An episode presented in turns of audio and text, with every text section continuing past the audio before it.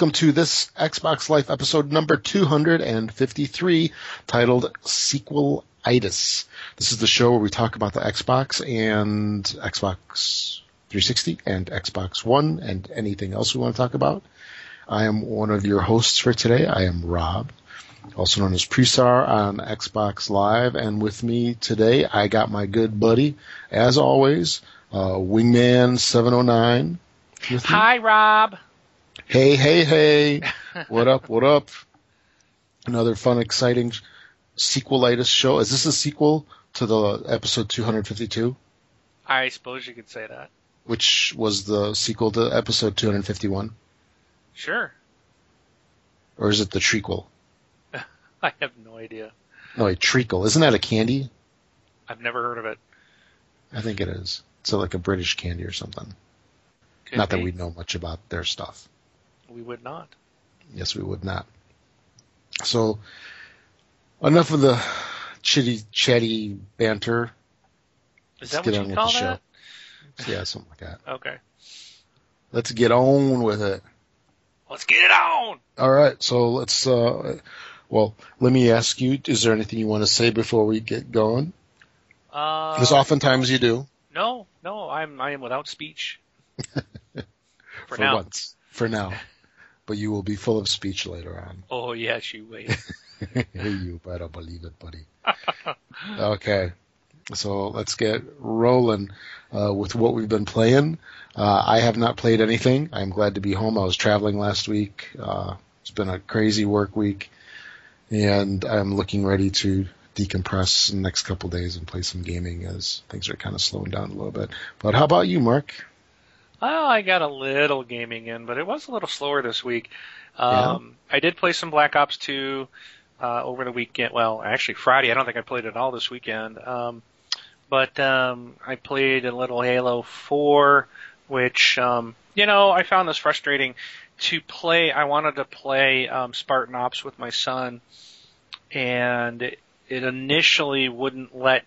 He doesn't have an Xbox Live account. He's just got a local account, so it wouldn't let him play Spartan Ops.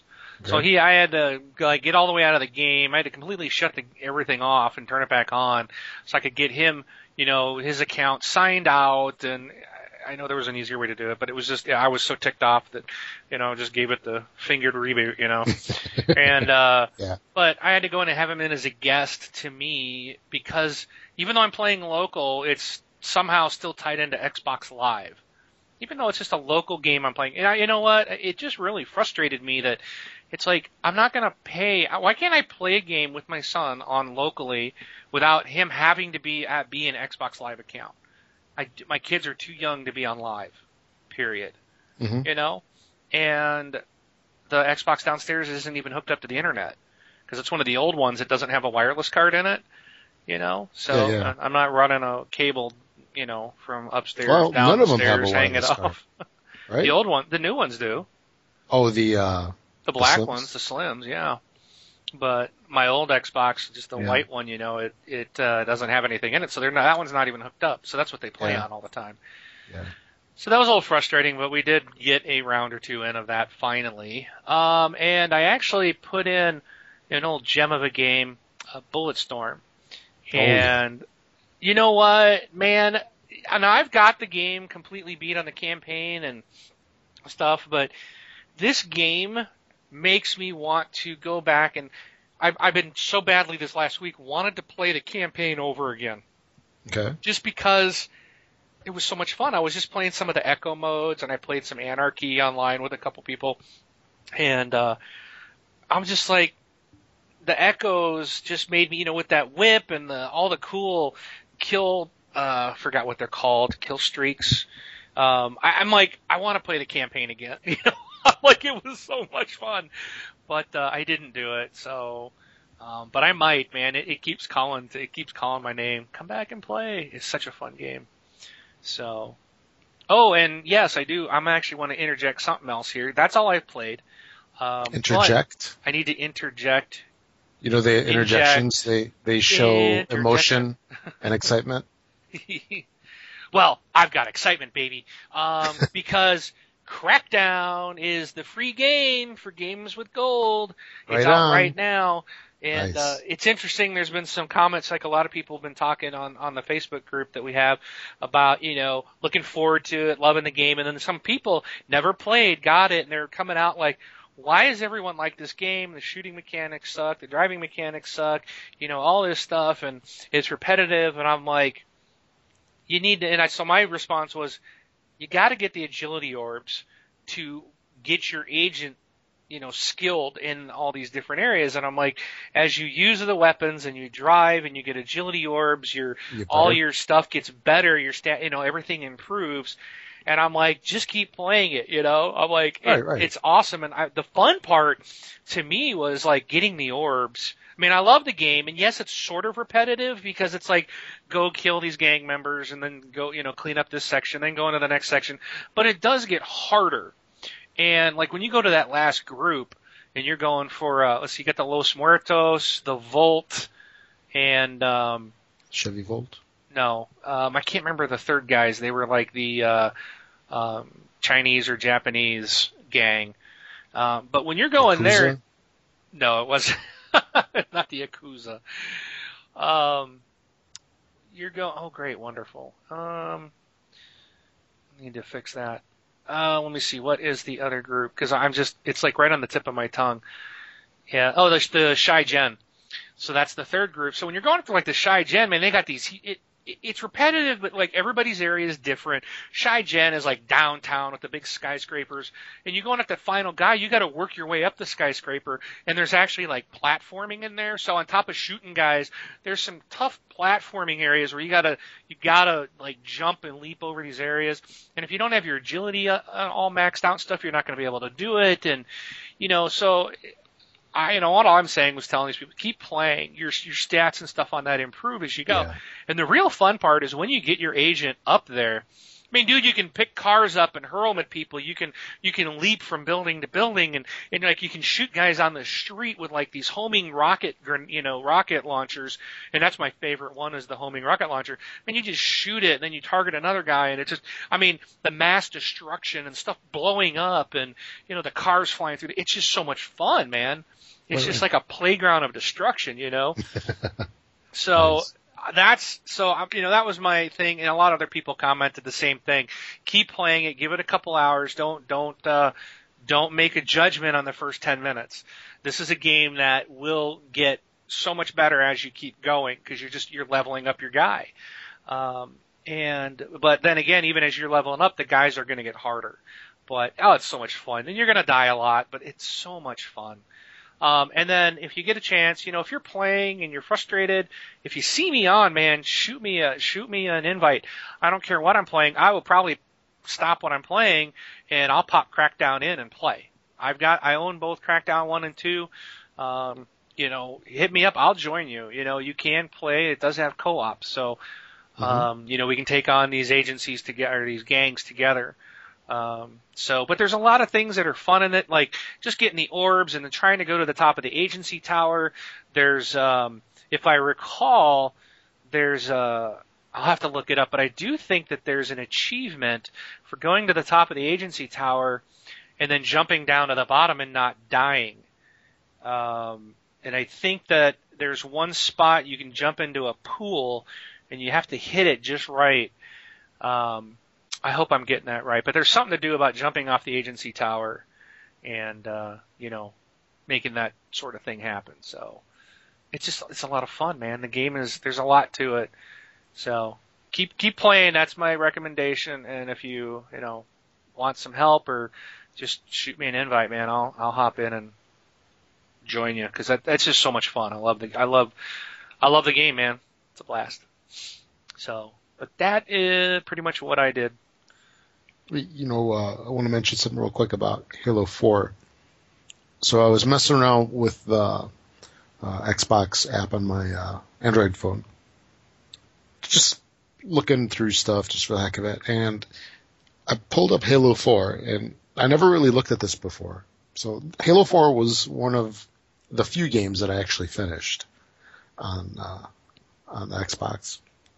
Played it all the way through a couple months back, I never really paid attention to the achievements on there, but I only have it's I, don't I don't think it's fair how you can actually complete a game and only have 11 achievements. yeah, that's frustrating. You, know, I mean it it was 11 achievements and 130 points gamer score. You would think that if you finish a game, Which game was you'd, this? you'd have more. Halo, 4. Yeah. Yeah. But you know, I didn't follow any of the. You know, I didn't look at what all the achievements were. I, I know a lot of them are very specific. I I got it pulled up here. Like there was something about complete mission four with one preventable marine death on heroic eh, or harder, and on mission one find the find an Axis Chiefs record. I understand that a lot of this stuff you basically need to search out for it but I was just really surprised that how little gamer score I got. Just even though I completed the whole thing, I figured I I never thought I would be close to a thousand, but I never thought I would be closer to zero than a thousand. Yeah, after you complete a game, yeah. It's, yeah, yeah, I, I agree. I feel like you know if, if there's, I don't know, it, it's. I like to have like a, a you know when you're just going through the game. That's why I like Borderlands so much. You can yeah. get a huge chunk just by playing a game. Uh, I think the original Borderlands you could pretty much get everything um, just by playing it, and it, it's not you know you don't put in eight hours and go oh you only got 11 achievements. You know it's just like what the heck I played the whole game and I barely scratched the surface achievement wise. So yeah, I'd like to see a better you know even like 50-50. You know give me half of them, you know, but. Uh, who knows? We're, we're going to see the achievement system get really changed up here in the next Oh, yeah. Xbox, so I'm it's probably going to get even worse. I'm looking at the ones that actually do have, and the majority of them are all completed mission, whatever, on any difficulty. yeah, That's lame, all the easy stuff. lame, lame, lame. So I just thought I would mention that. yeah, So, all right. So that's it for what we've been playing. Let's get on with the shoe. you mean the show? The shoe. I don't care about your shoe. What Well, I do should. care about is Xbox One, baby. Yeah. Well, tell me more about this. But before Xbox I go into there, I want to I want to clarify. The achievement in Crackdown is called Base Jumper. You jump from the top of the agency tower and land in the water below. So I, I don't remember. You might die. I think you might still die, but if you land in the water, and there's there's one spot somewhere on there, you- you'll have to look it up. But you know, you get an achievement just for getting to the top of the agency tower, and I mean to the tippy top. Um, and that's that takes you a little while to get there. But then there's somewhere along there, there's uh, you can jump off a specific point and land in this little pool, in this little pond, if you will. It's at the bottom of the thing. So if you do that, that's called base jumper, and that's another one. But you know, there's just like un- like another achievement, kill 200 gang members without dying yourself. I mean, you know, it seems like a lot, but really, it's not that hard to do once you get you know ranked up and stuff, and you just unleash on people, man. Um, you start blowing trucks and stuff up, but there's just so much cool stuff um, that you can do in that game. So I highly recommend you guys keep keep playing. But uh, anyways, I am excited for Xbox One. But Rob, I gotta. All right, I'm gonna I'm gonna let me see. I'm gonna do this. I'm gonna read something to you, and then I want you. I want your thought. Does anything come to mind while I read this? Okay. So this is from. I'm gonna read this right off Major Nelson's blog. Okay. This this has to do with matchmaking on Xbox One with Smart Match. All right, so here we go. Well, I, I don't need matchmaking uh, because I'm I'm married. Okay. All right. Well, let me let me let me read it, and then you tell me if there's any thoughts to compared to what I read, not not to your love life. Okay. Okay. Because Xbox doesn't care about your love life. uh, at E3, we shared details on how Smart Match, that is coming to Xbox One. I thought you'd like to hear more about Xbox One's Smart Match and how it will work. So Smart Match finds the perfect players for the perfect game. Okay, that's the headline here. Okay. Smart Match on Xbox One is matchmaking evolved. It's smarter, faster, and optimized to help you play with exactly the people you want when you want. The advanced party system goes way beyond the beacons of Xbox 360, which was limited to people you already knew. Helping you discover and connect easily with players is now central to the experience. In addition, for the first time ever, games will be able to share player stats with Xbox Live and each other to learn, evolve, and provide gamers with the best possible matchmaking available. The results? Titles have the ability to match you with other players based on reputation, um, skill, language, age, and even your specific gameplay style. You won't find yourself in way over your head, but you'll always have a good challenge. Cool. Okay, so that's that's the first little thing. There's three little categories. So the next category is Smart Match frees up your time. With Smart Match, you can do whatever you want while Xbox One finds your perfect match. This means that less popular multiplayer modes and maps that have traditionally taken a long time to find players suddenly become playable. Because Snap Mode is a core feature of Xbox One that lets you do two things at once. You no longer have to wait in lobbies while Xbox Live is matchmaking for you. One friend can even set up matches for you for your whole party. While Xbox Live is matchmaking, you're untethered and free to do what you want, like watch TV or check out your favorite websites or apps while waiting for your next game if you're playing digital games, you can even play one while Smart Match prepares a second. This freedom to break out, waiting in lobbies, and to do whatever you want is what separates Xbox One from systems that don't have a way to instantly switch between tasks. Now, what do they mean by digital games there? I mean, is there anything specific? I would think that would just be any game, right? Well, I guess it means, I don't know, because, yeah, if you're playing digital, uh, aren't they all going to be digital? Uh, they all the games have to be installed. Right. But to me, that, that sounds more of like, you know, a non-disc based games is what it sounds to me like. I mean, that's the way I would take it because you're you're actually saying if you're playing digital games.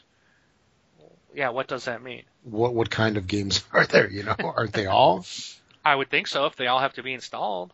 Yeah. Because it doesn't say downloadable games, but Okay, so yeah. that's that's a good question. That's not what I was looking for, but that's right. a good question. Okay, so Smart Match lets you know when your game is ready.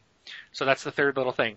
After you or a party member inputs the criteria for your perfect game, do something more fun than waiting. It's up to you. Play another game, find some new DLC, jump on Reddit, update your movie queue, play some music, Skype with your friends, like, comment, retweet, take yourself as many touch points away from matchmaking process as you can, and you still don't need to worry about finding your way back. Once Xbox One is done finding your perfect match, it will prompt you with a simple toast, no matter where you are or what you're doing, so you can straight jump straight into playing. So, did any, outside of the digital game, anything else come to your mind? Well, I'm not really sure. I'm not really sure exactly what you're getting at, but the other thing that did kind of occur to me was it seems like it might take a long time. Bingo. you you hit it. They said at the very first sentence, it's smarter, faster, and optimized to help you play exactly the people you want. Okay, blah blah blah. It's smarter and faster. So if it's faster than what it is today, then why would I have to go and do something else? You know, I don't go and do something else now. And maybe I mean, it's maybe it's just trying to set the expectation that, especially if you're trying to do something oddball, not very popular, that it you have opportunities to do things where most of the time it might match you instantly or near instantly or a couple seconds, minute. Yeah, maybe. I mean, but I, you know, I know Call of Duty sometimes, like if I'm by myself, bam, I mean, it puts me right into a match. When I've got a lobby or a party of people, it does, there is some time there. But now, my other thought was, okay, it, to me, they may say it's going to speed up, but if it is smarter and faster and optimized, then it, it, I shouldn't have to, why, you know, how much time am I going to have? It's almost like they're saying it's faster. However, you're going to have all this time to tweet to Facebook to change your movie queue, look for some DLC, play another game. Why would I jump into another game if I'm waiting to play another one? You know what I mean? I mean, and it's probably because I haven't wrapped my head around the new system. I'm still on, well, 360. It's one game at a time. It's, right. you know, so it's probably a lot of, it doesn't make sense yet because, you know, they're, they're like multitasking and, you know, Microsoft said multitasking since Windows 95 and I, we've never really I think we're finally getting there. you know, we finally, you know, with Windows 7, I think we finally actually have achieved true multitasking. But, um, you know, still, even at that, it's, it's, um, you know, I don't know. It, on the console, I sit down to do something. It, it just seems odd to me. I, it was more of a, it's faster, but yet they talk about you're going to be able to do all this other stuff while you wait. so, I mean, oh, it- exactly. to me, it was like, huh? it's faster, but I'm going to have more time to wait. That's what it seems like. Um, and then the other thought was, it says, okay, so one friend can even set up matches for everybody, and then every, but everybody can be like playing something else.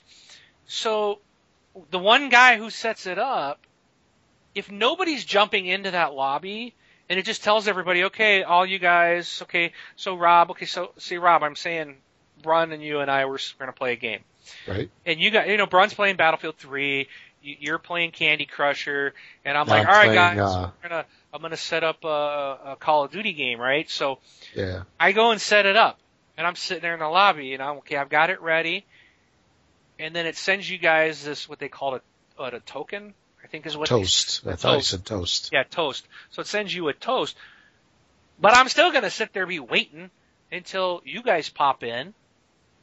Do you know what I mean? It's like so if you're gonna Yeah, 'cause- well wait, I'm I'm I'm trying to finish my level, let me get to a save point and then I'll go join Exactly. the match. Somebody's still waiting around.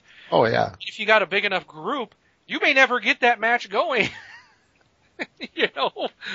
So I just found the article kind of interesting, and I mean, again, Yeah, we don't know how it's going to work. You know, we'll know better. It'll probably make a lot more sense once we have the Xbox One in our hands. But reading it, I was just kind of going, "Huh?" and scratching my head. Oh yeah. Smarter and 'Cause, you faster. know- we're going to be waiting, so find something else to do. Our puny brains cannot comprehend it yet. cannot comprehend the awesomeness of Xbox One. Yes. And and then, well, the other thing too is, is it really going to work now that we're going back to disc-based games and you have to put the disc in? You can't necessarily just quick jump or snap or you know, yo, play this game, you know, because remember they were showing you could just quit a game anywhere.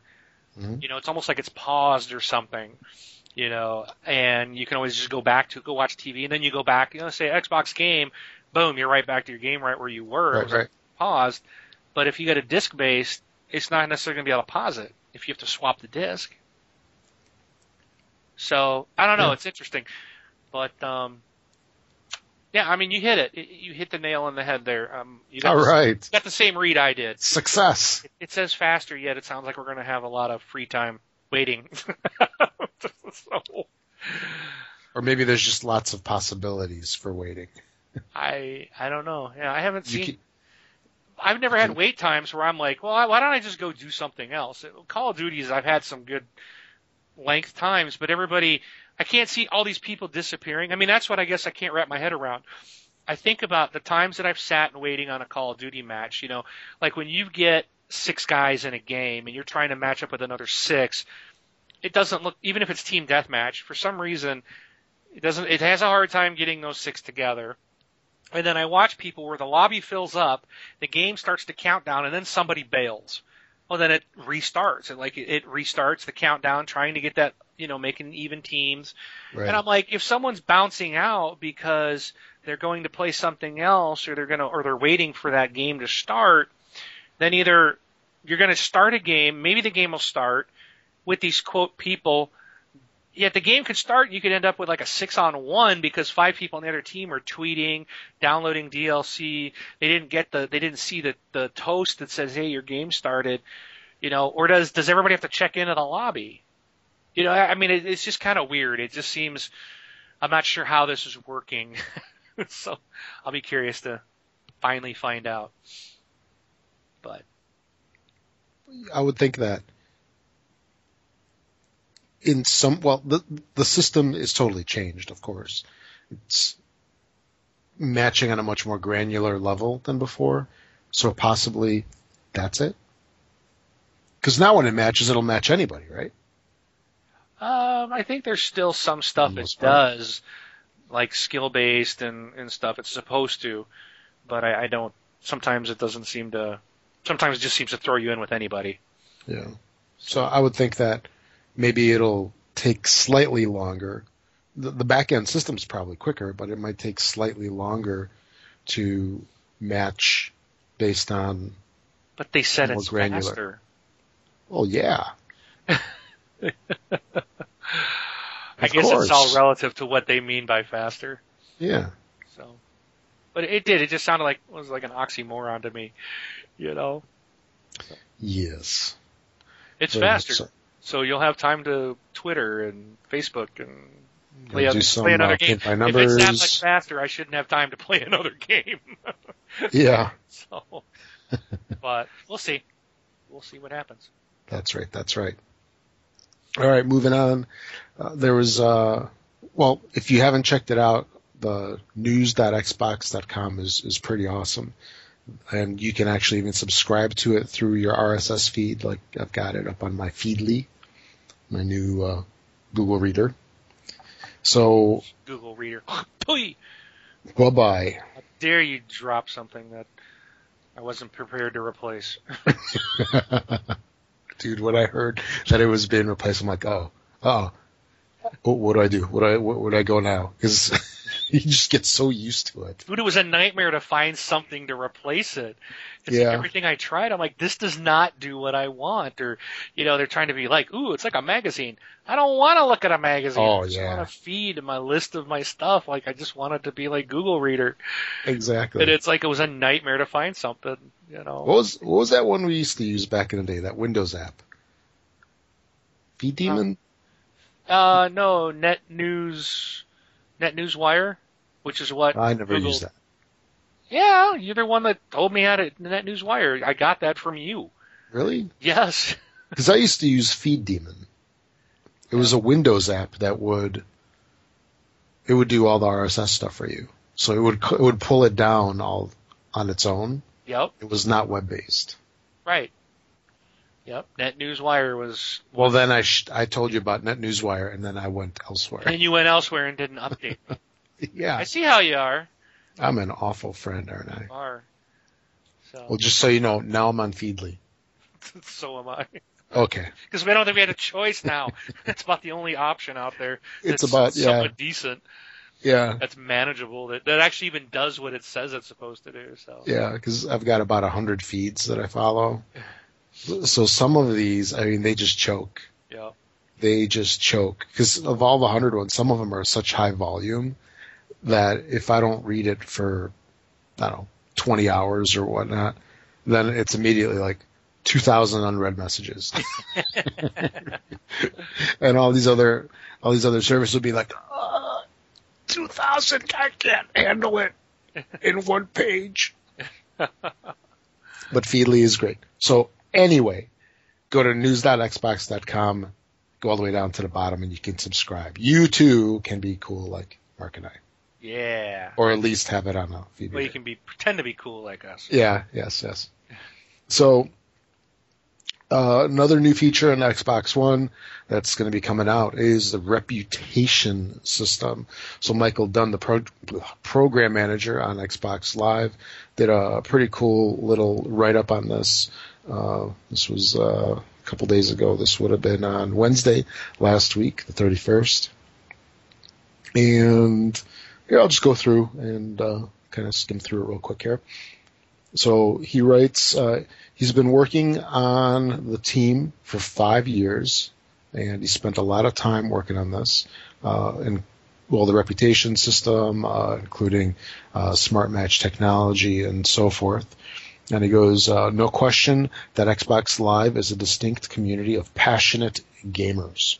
We love that, but just like in life, there are all types of people. Some shy, some polite, some aggressive, some snarky, one of my favorite words nowadays. Uh, some annoying. Hmm, We all know somebody that is that, I'm sure. And some that can't avoid swearing uh, when bleep happens to them. Most Xbox Live players are polite online and know how to socially adjust to people that they're playing with, but not everyone does this, and it can be challenging to pick up on social cues when you're connected online and not face to face in the same room. And I'd like to add also that, you know, since uh, Xbox Live is global in some cases, uh, you even have cultural differences as well.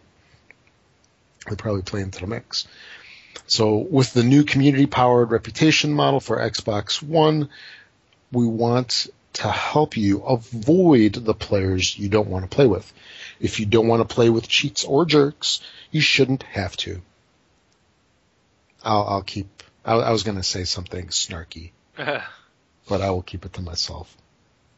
Because you might cry, Mark. okay. So our new reputation model helps expose people that aren't fun to be around and creates real consequences for troublemakers that harass our good players. And I gotta say, awesome. Fantastic. About time. Because, uh, some of this stuff can really ruin an experience, don't you think? Yes. Yes, it can. Just, yeah, absolutely. I mean, it can really even dampen the game experience, not just the online experience, but ruin a particular game for people. So he goes on to say, how are we doing this? We're simplifying the mechanism for Xbox One, moving from a survey option to more direct feedback, including things like block or mute player actions into a feedback model. The new model will take all of the feedback from a player's online flow and put it into a system with a crazy algorithm we created and validated with an MSR PhD. I guess that's maybe a psychiatrist or something. Who knows? Uh, to make sure that they are fair for everyone. Ultimately, reputation score will determine which category you are assigned. Green means good player. Yellow needs improvement. Or red, avoid me. Look at someone's gamer card and you'll be able to quickly see their reputation. And your reputation score is ultimately up to you. That's, that's, that's good. Your future is in your own hands. The more hours you play online without being a jerk, the better your reputation will be. Similar to the more hours you drive without an accident, the better your driving record and insurance rates will be. Most players will have good reputations and be seen as a good player. The algorithm is looking to identify players that are repeatedly disruptive on Xbox Live. We'll identify those players with a lower reputation score, and in the worst cases, they can earn the avoid me reputation. Before a player ends up with the avoid me reputation level, we will have sent many different alerts to the needs improvement player, reminding them how their social gaming conduct is affecting lots of other gamers. The algorithm is sophisticated and won't penalize you for a few bad reports. And, you know, I gotta add that this is probably good because you get some people that are just jerky and they'll just rate you negatively just for the heck of it.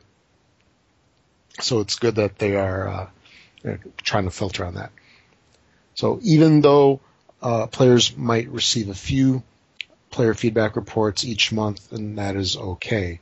The algorithm weighs the data collected, so if a dozen people suddenly report a single player, the system will look at a variety of factors before docking their reputation. We'll verify those people actually played in an online game with the reported person. If not, all those player feedbacks won't matter as much as a single person who spent 15 minutes playing with the reported person. The system also looks at the reputation of the person reporting the alleged offender, frequency of reports from a single user, and a user, and a number of other factors. Oh, that's awesome.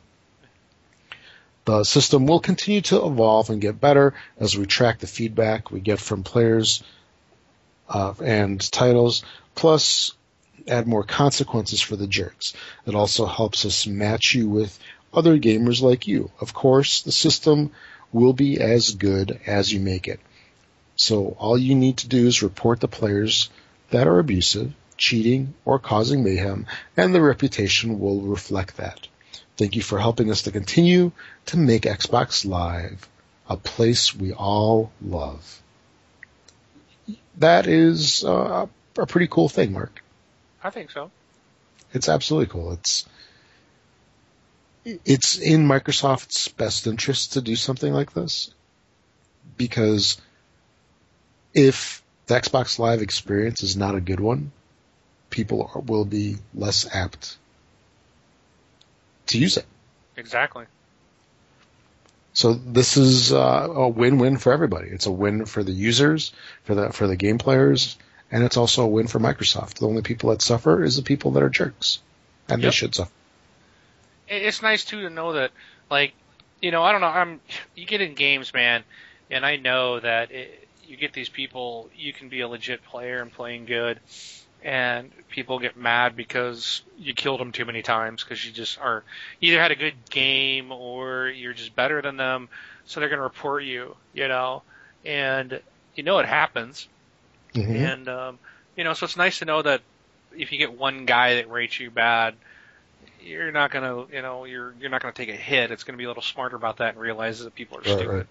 But if somebody's getting a whole bunch of, you know, hits of negativity because you know people think that they are cheating or abusing the system or they're you know they're just very vulgar or racist or something like that and it's multiple people that are reporting them then you know those there's going to be action taken on that so that's that's good to see it can't just be oh one person said you you're a horrible person so we're going to knock you down so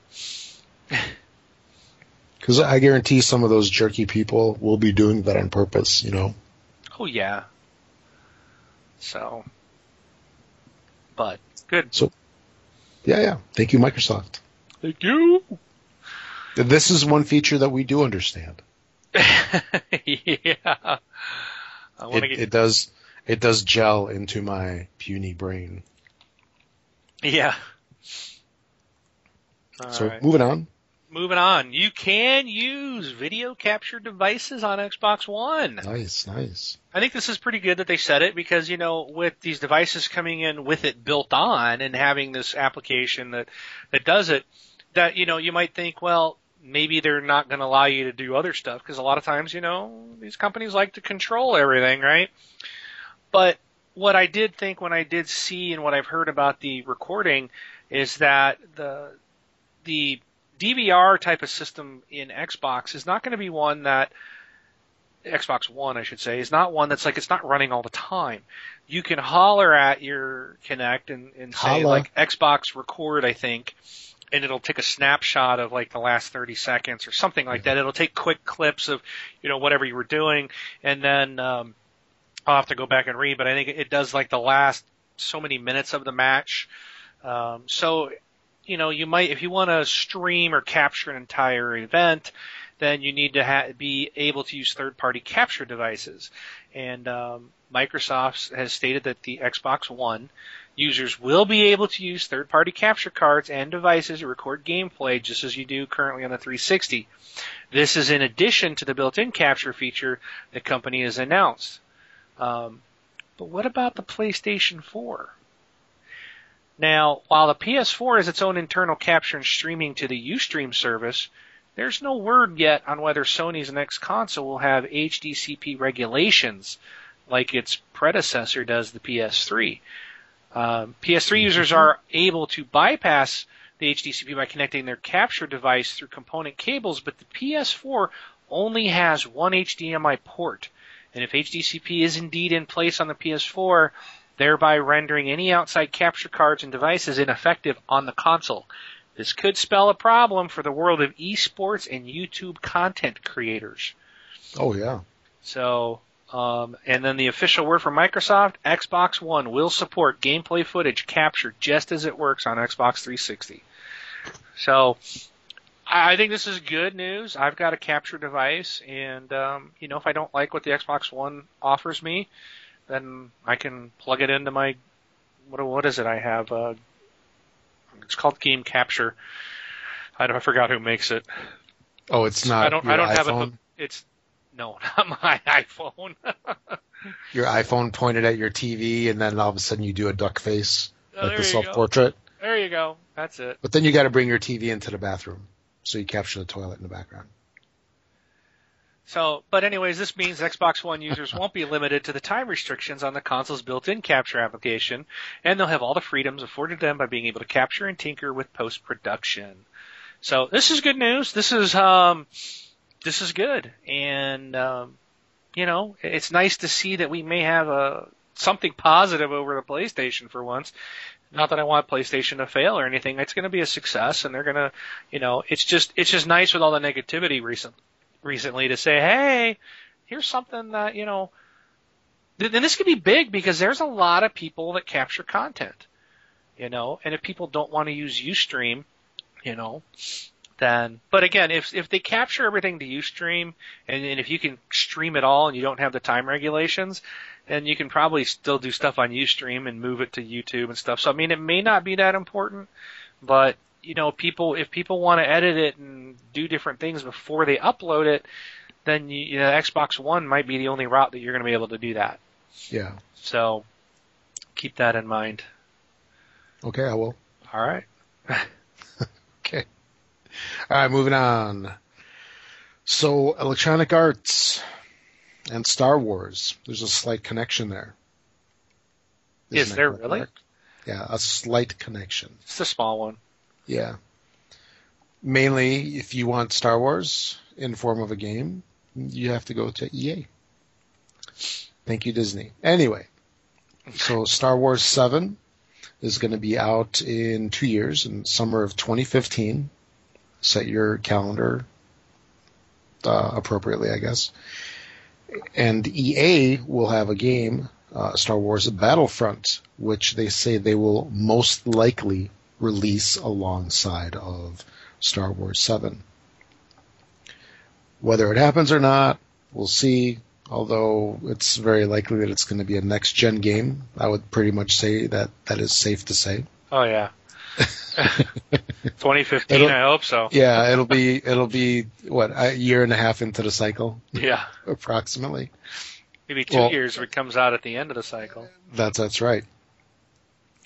And uh, well, we'll we'll see what happens with this. So you know, we do know that Battlefront or Star Wars Battlefront from EA and Dice is uh, is on the horizon. Summer of 2015. Yay! This this is one of those things of where at this moment I don't really care about it because it's just too far ahead. Yep. I can't think about it. I can barely focus on what's happening two weeks. I'm more now. excited about the movie than I am the game. Yeah. But it's so far away that it's like, yeah, you know, I'll believe it when I see it. Absolutely. Although it- might have one thing going for it, and that's that it will be so far into the cycle that maybe they'll be really cool. They'll they'll have all this extra programming time in on the next gen systems that'll be, you know, cooler than what we can imagine today. That's true. That is very true. Anyway, enough of that. All right, enough of that. Well, baby, it's about sequels, and I am so excited for this announcement. Um, it's not really an announcement, but it is. Uh, Square Enix CEO for the Americas and Europe, Phil Rogers, has confirmed a sequel to the acclaimed Tomb Raider reboot is right. well into development. Yes! Woo-hoo-hoo! Bum, ba-da-bum, bum, bum. Dude, I still think even What was in- that? Was that trumpets? Bum, bum, bum. It's something. Um, Okay. We're into August, and I have yet to play a game that trumps Tomb Raider, in my opinion. I know a lot of people Yeah. come out and said Bioshock Infinite, but I still Yeah, and I played good. that one, and it was good. But I still think Tomb Raider, by far, was a much better game. It was Absolutely. oh, so much fun. Phenomenal. And I, if they would have put out single player DLC, I would have bought it day one every time for every piece. They could have put out eight pieces of it now, and I would have bought every one of them. Because they said no DLC, right? Uh, multiplayer. All the Oh, stuff no they put out's been all multiplayer DLC. They Yeah, did no single player DLC, which I thought was dumb. Dumb, because the multiplayer in this game was horrible. But the campaign single player was phenom. I absolutely loved it, and to me, it's still my pick for 20 Game of the Year 2013. Um, you know, we'll see what happens with, you know, some of the stuff coming out the end of the year, but I don't expect, I don't expect Battlefield or Call of Duty to surpass it because those are going to be more of the same. Um, Watch Dogs could potentially steal the title, you know, in my opinion, but I, I don't know because if, if it, you know, Watch Dogs looks more of like a GTA, you know, type of game, which is open world type of thing. Um, you know, it might look really good, but we'll have to see how it plays. But Tomb Raider is fantastic, and and uh, again, if if you haven't yet played Tomb Raider, the Tomb Raider reboot, to me, that's a must-play game on this system. It is fantastic. Absolutely. And James, this means you. Play it now. I'm done. Okay. So am I? It's a I. coworker. It's a coworker. Oh. It's a coworker. He's been playing Halo 4 for months now. I keep telling him, play Tomb Raider. And he's, I think he's got it. I'm Oh. like, play Tomb Raider. Stop Halo 4. If you play it through, it only gives you 130 points. well, he's obviously doing the multiplayer. Yeah. If he's still playing, or Yeah. he's just really taking his time with the campaign. No, he was he was telling me he's he's going to get his wife to play through. Actually, yeah, he was going to play co-op with his wife. I'm like, wow. she must never really happen with you. my wife. She must really love you. My wife doesn't do shooter games. I was I was thinking about something while you were talking about that because this year will be an unprecedented year for this podcast because we will have two systems to talk about. Ooh. So what are we going to do? Because we're because we're both pre-ordering. We're going to get it. Uh, e, what are we What are we saying now? It's going to be day one. eleven twelve, I hope not. or man. it'll be eleven five. I want eleven five, man. I'm praying. Yeah, because that's right. Because yeah, because twelve you're going to be gone or something. I'm gonna be out Okay, of so- town the week 11, 12, 13. no, that will kill me to know that it's sitting in my house waiting for me. Well, you would hope it would be sitting in your house, and not on your front porch, and your neighbors playing it. Oh no, no, no. Uh, trust me, I will be calling the wife, texting her every 10 minutes. Did it Yeah. arrive? Did it arrive? I'll be watching the UPS Wait, were you going for work? It's been delivered. I'll be gone for work. Yeah. Okay, get it redirected to your hotel room. I should have it shipped to me. so Well, if you or you can get your wife to overnight it to you, so then you get it on Wednesday, so you can play it on the hotel, and and then all of a sudden you're supposed to be back on Sunday. Mark, where are you? I'm still playing in the hotel room. They're kicking me out.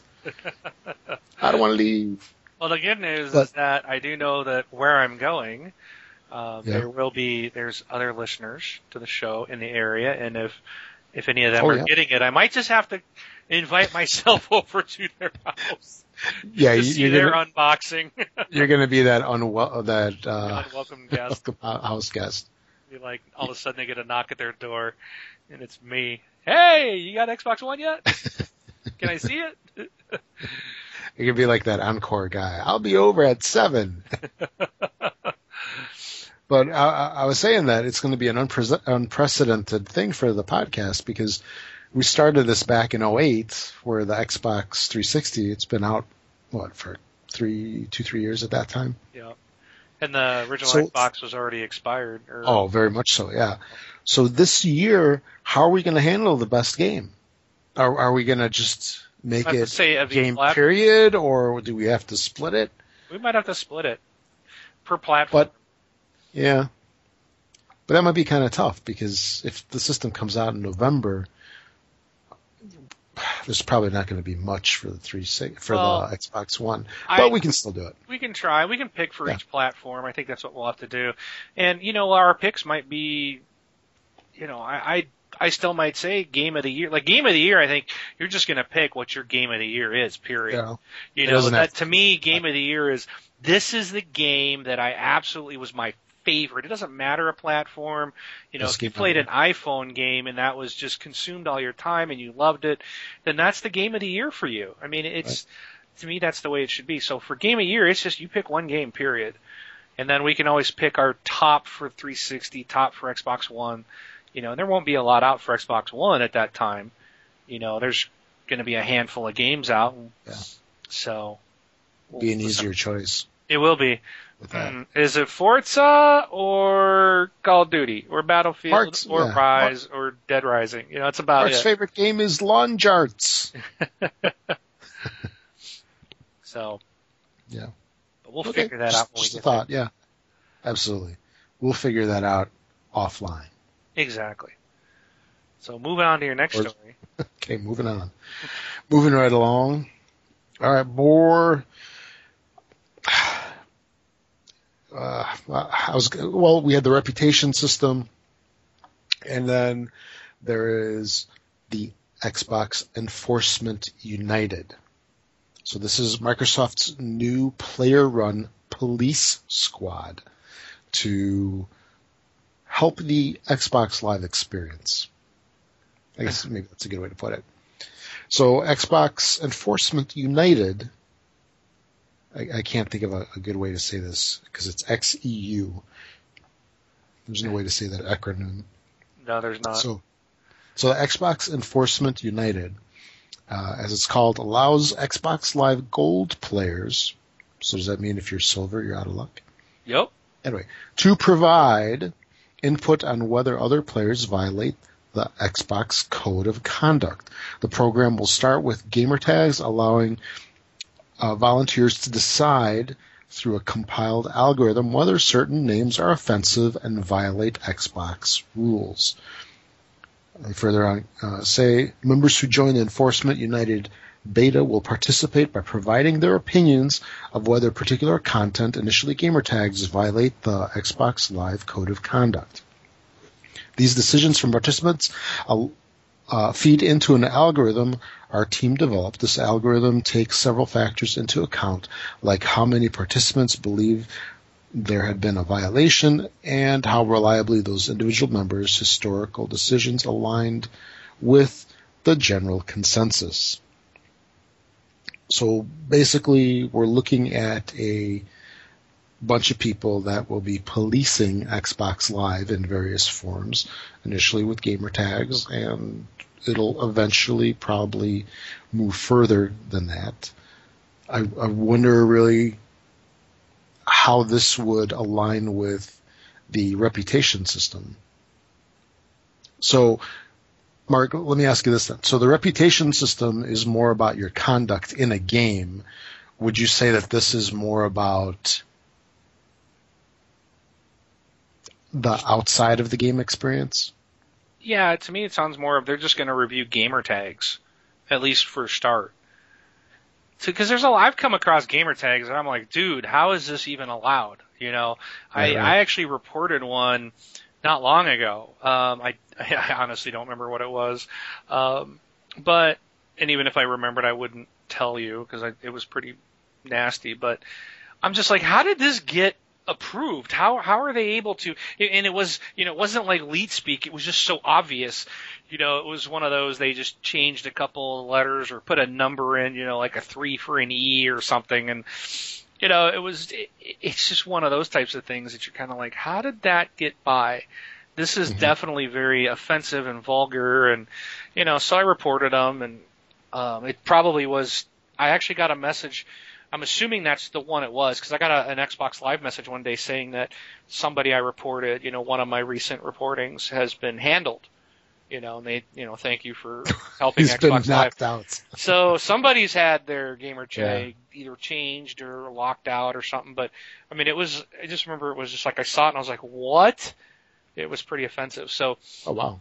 Um, so I think it, it They, it sounds like that's what it's going to be. Is almost like you can do it at your computer or something, or maybe it's on on on the on the Xbox. But there's going to just be like you know they're going to flash one at you, and you got a few seconds to say is this offensive or not. And I think there's so many they're going to have you do, and it's just going to just you're just going to get a bunch of random names every day, and yeah. to help find those things that they're missing that you know people are trying to skirt the system to you know, obviously certain words are flagged, so they try to get around it by doing different things or, or, you know, so I think that's what this is all about. And maybe they'll move it up.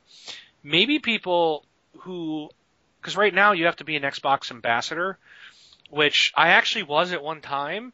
I got into it and it didn't last long because it annoyed me. Like I would, I turned my computer on and it would automatically, as soon as I turn my computer on, Skype comes on, it would automatically start sending me questions. And I'm like, dude, I'm, I'm like starting my workday. I don't, you know, so I'd have to, you know, I had to keep saying, no, don't send me stuff. And all you could do is like for four hours or I'm logging off. Um, and, and really the only time I used Skype was when you and I were recording the show. So it was right. always sending me messages like, you know, people asking questions in while we're trying to record. I'm like, I don't have time to do this. So I actually requested to be removed from it. and I got Oh, wow. taken back Okay. out. So I can't I can't get in this beta for this piece because that's the only thing I don't qualify for. Is I'm no longer an ambassador. But again, it's like I don't really, I don't want to be the cops. I don't want to, I don't want to. You know, people at Microsoft are getting paid to do this. You know, so why should you know? It's kind of cool they got the ambassador program and stuff, but I feel when we're spending all this money for Xbox Live, and there's people that they're you know people that have jobs working for the company, I kind of concerned that is this a way for them to start getting rid of overhead? And cutting people's jobs and let the community do the job of what they're paying people money to do. I don't, you know, I'd rather not do that. I don't want to take jobs away from people. Mhm. You know, I, I think it's good that there's a way to, if something gets through the system for us to say, hey, but we can do that right now. If I see it, I can go and report the gamer tag right on my Xbox. Yep. You know, so, um, I don't know. I don't, and if they expand this, I don't think that really necessarily needs to go there. And then you got too many people that are just, you know, they can't separate themselves from the game. I don't even think I'd be good if I was in a game and someone ticked me off, man. I'd be like, "Rah, I'm reporting you, you know. I already do it now in Call of Duty. Report player cheating, boosting, whatever. You know, but again, if Oh, they're so running you're seven, one of those guys. well, when they're running 70 and 1, yeah, I'm kind of where when the match starts, they're already, you know, got the bombers coming in. I'm like, we just started. You know, how is there air support already? Um, I've I've seen that happen a couple of times. You know, so then it's like, okay, you know, now you- that's those are the people that you start to report, oh yeah. but not just because some dude just kicks my butt all the time, which happens. I'd have to report everybody. all 12 of these people in this match, they were all cheaters. I'm banning you. Yeah. So, no, I don't, I don't want the ability to be a cop on Xbox. I don't need that. I want to, I want my, I want to play. I want to get in and have fun. I don't want to have to police it up. So, and I just think let the, let, hire people to do it and let it run it, run it that way, the way you've been doing it. Um, leaving it to the community, I think opens up too many issues of people getting, you know, well, let's get this clan or I got a clan of 12 guys. We're all going to, you know, get this guy kicked out or something because we're all going to report him. The good thing is the new system doesn't allow that. They'll, they'll ignore the ones where it says, I'm, I'm, uh, this guy offended me. Well, we, we can tell that you never ever played with him. Mhm. you know, Oh yeah. yeah. but it just, I'd rather see it run as it is today. I think it's pretty good. Just improve the tools for those guys. Now, one question that I've got is, let's say if the system flags you as needing to change your gamer tag. All right. So you have to change your gamer tag. Do you have to pay? Was it 800 Microsoft points or? I don't think if they require you to, because it's, they might, I mean, it is a terms of service, but chances are that I would expect Microsoft just to give it to you for free. So you need to change it. Or it's part of your punishment. I wouldn't, I'd have no problem making Yeah. people play. If they, if, if they went against the term, I mean, you know, I mean, come on, you know, when you, it's obvious, make them pay. Say you either you pay the $10 to change your name or, yeah. It's You like you pay the 10 bucks to change your name, and then they should ask, so do you really think your gamer tag was that funny? But then Is it you know you get those now? whiners. Well, then I'm gonna go to PSN and I'm gonna go over there. And guess what? If PSN does, was to do the same thing because they don't want garbage, stupid stuff on their service, then you got nowhere else to go. So I think I think Sony gamer. should do it too, then Yeah. they become PC gamers. and that's fine with me. I don't play PC games, so well, I guess I do, but not online. yeah. So Yeah, solitaire's a game. so is Bejeweled. Yes, that that too. Jewel Blitz, baby, playing it right now. so Okay. So if you want to be part of the enforcement team, you can join up. Just do a ask Google. Ask Google how to do it, well, isn't it just and like it'll tell you. isn't there a link right there? Yes. And you don't want to share the link with our community? No, ask Google. Okay, fine. Google knows everything. Google does. All right, but if you're not an ambassador, don't bother. So, um, is that it, Rob? That is all. Dude, I gotta go back to the sequels, baby, and I'm so excited. Uh, You know, this this excites me as much as Tomb Raider 2 did. Yes, I Let- agree. I'm like so stoked. This has been a great week for sequel announcements. Take Two has listed Red Dead Redemption among franchises it considers permanent, heavily implying a sequel to the game will one day materialize. Speaking at an investors call, CEO Strauss Zelnick explained the company didn't see any of its franchises as one shots and that new installments of high quality were always encouraged. They quote, our goal is to try to create permanent franchises. He said that's the unique goal in the industry. Our competitors do not see it that way. Our competitors view this as our franchise will have a certain life. At the end of that life, you move on to the next thing. So you better make hay while the sun shines. Our view is to the contrary. The best franchises are permanent franchises. Outside of our business, you can look at James Bond, for example. It's been our goal to not just preserve and grow the Grand Theft Auto franchise, but also to build other franchises that we think can be permanent, whether that's Red Dead or Red Dead franchise or the Borderlands franchise or the BioShock franchise or other Civilization for, or others. Civilization, for example. We last heard mention of Red Dead Redemption's uh, sequel over a year ago when Rockstar exclaimed it was keen to revisit the series, though no timeline for further announcement was given. The game has sold has sold 13 million copies in two years. Um, it'd be astonishing if another entry did not uh, materialize at some point. So, I mean, 13 million copies. Dude, Wow. th- this is screaming for a, a, a sequel. So, I, I really hope they do. And they could. They can carry the story on with the kid. so, Yeah, yeah, oh yeah. I mean, they kind of did in the, the first game anyway, so, which I found out, no, you never completed the game. Go, keep going. so, yeah, it was so much fun. That was a fantastic game. So, and I'm, I'm, you know, I've kind of been expecting it, but for them to say, they didn't say it's, you know, they didn't say it's definitely in works, but they didn't say it was dead either. And what they're saying is, yeah, we, we don't build a game just to build one. So, that's good news. Absolutely. So Alrighty.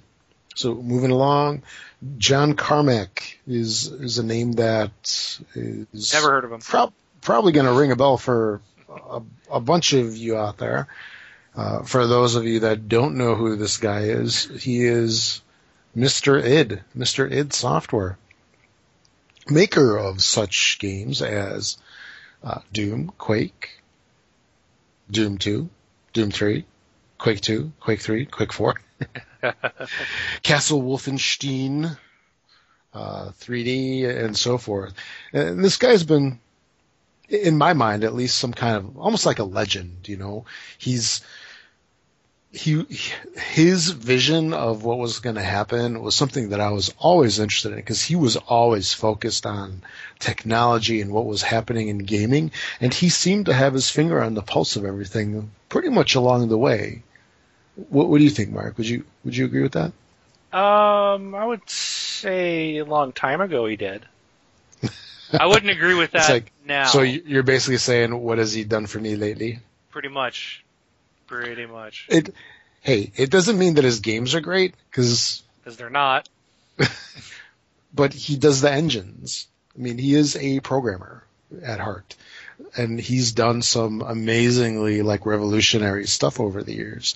I just remember back in the day, even with Doom and Quake, Quake was just amazing when it first came out. Just uh, how the look of everything had changed, where you actually had a 3D environment and, and so forth. So Right. pioneer in, in some ways. Well, there was a, um, not really an interview, but he, he did a talk, Did a keynote. uh, a keynote, okay, uh, where he actually talked about the Xbox a little bit. And he said that, uh, actually he termed it as a witch hunt, uh, is what happened with, uh, the Xbox One, uh, initially. And that, might be a little right. Uh, so he termed it as a witch hunt he, about the Xbox One, and he says it was really unjustified.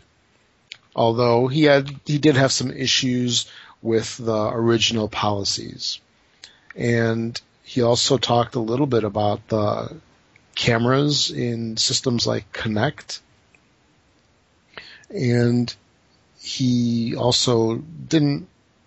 Well, I guess he was uh, not as excited about systems being on all the time, which I didn't really understand. I, I just don't understand why people have issues with that. But the the keynote is out there. Definitely check it out. It, it's got some interesting stuff in it. At least if you're a fan of John Carmack. And if you've got nothing else to do for like three hours, his keynote was like three hours long. Oh, really? yeah. Okay. Yeah, his the total Well, there's, thing. there's some there's some clips. Yeah. Watch the clips then. Watch the clips because yeah, his total keynote was I guess like three hours long. Holy smokes! Yeah, can you imagine that? I can understand why he'd want to do three hours then, because he hasn't been talking much lately. He's getting it out of his system. Exactly. Because he always used to pipe in whenever there was new hardware. You know, granted it was more PC related. He always used to talk about like the latest NVIDIA or AMD video cards, new technologies.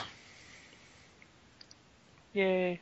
Yeah. So it was uh, the QuakeCon keynote, by the way. I didn't mention that earlier. Eh. So, okay, enough of that. Thanks, John. Mark? All right. Well, I gotta go back to Major Nelson because he actually wrote a um, story on the Xbox Wire blog, and um, he he titled it "Why I'm Excited About Online Gaming with Xbox One," and you know, I think I thought some of the stuff that uh, he covered in here was was pretty cool. Um, but one of the things that he was talking about was Xbox Live multiplayer. And I'm just going to read what he says. You know, I want to reiterate because some of the stuff is pretty cool, and it's, you know, I'm looking forward to a lot of these things. Um, you know, he says it's a cool way for. Well, let me just read his his thing here. He says this morning we announced a new beta program for Xbox 360 called Enforcement United, which was what Rob already talked about that lets Xbox Live members uh, like you get involved to help make Xbox Live a more fun, fair, and safer place for everyone to play. Xbox Live is the best online gaming experience, and now we're enabling every member to help us make it even better. We also unveiled Xbox Community Level, a website where Xbox Live members can earn rewards and recognition for participating in the Enforcement United beta and a long-standing Xbox Live Ambassadors program. It's a cool way for Xbox Live members to engage with their community, but it's not the only element we're bringing to the table. Here are a few core features for Xbox One developed specifically with the Xbox Live community in mind that make online gaming better. Number one is Xbox Live multiplayer on Xbox One. You've told us that Xbox Live is the best service for online multiplayer gaming, and we're continuing that tradition on Xbox One. When we've made the multiplayer experience the way we all want, it's smart, quick, and intuitive. What makes Xbox Live revolutionary on Xbox One? It's the power.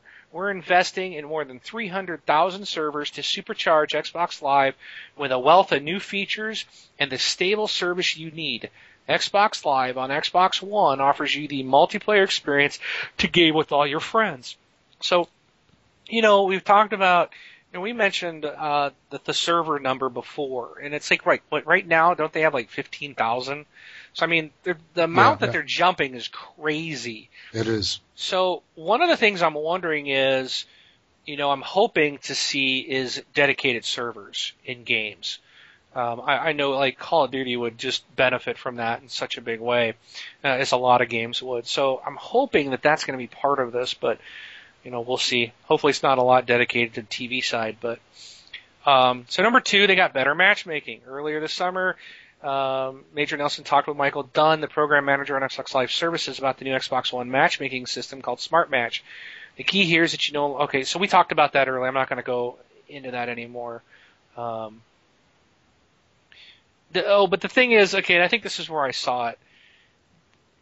The key here is that you no longer have to sit and wait for a game to match you with other players. With Smart Match on Xbox, I can put in my match request and switch over and catch up on posts on Xbox One or watch TV or a movie. When a match is found, Xbox One tells me so I can re-enter the game.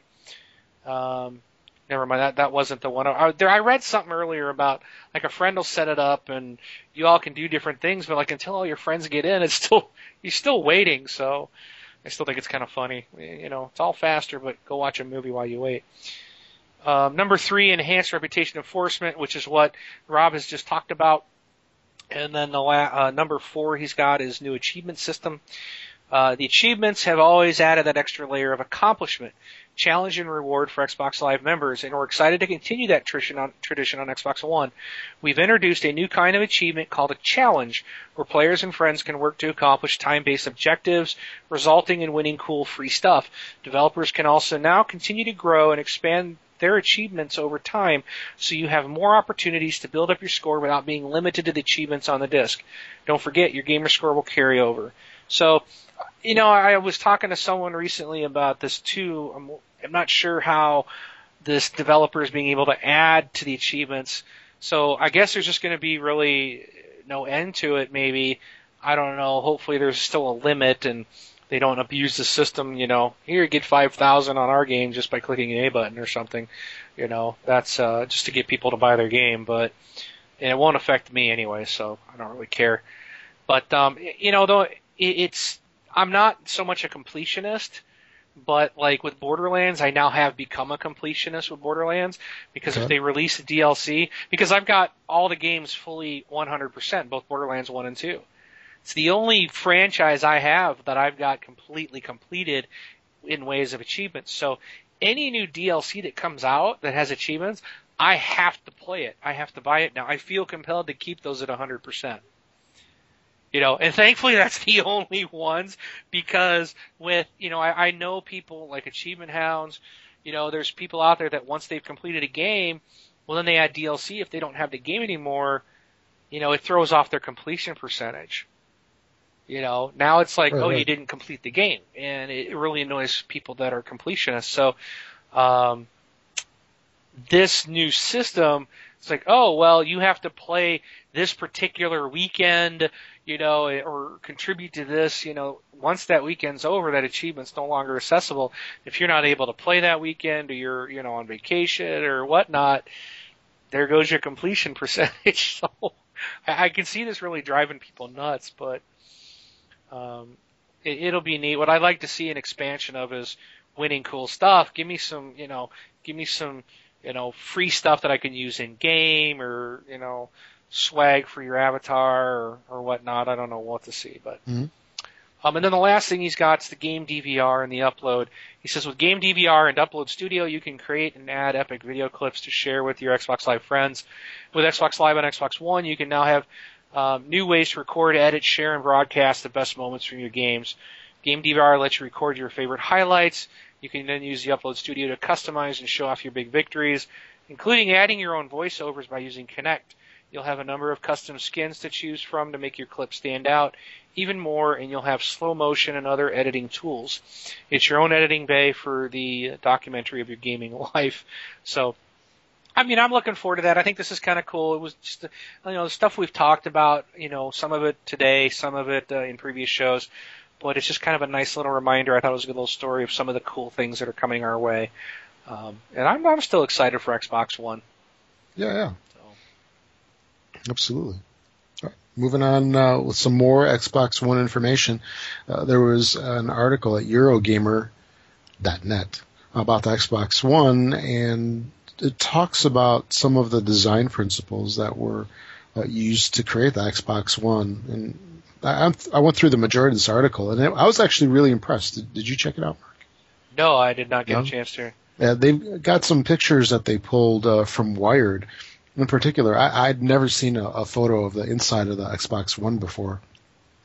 And if you haven't seen this thing, it, it just, oh, well, first off, in the images that I remember from the, what, I think it was the reveal, it wasn't E3. I think it was that from the reveal. The thing looked massive. You really, I really couldn't yeah. tell how large it was, but it looked really huge. It's actually not that big. It's about a foot square only.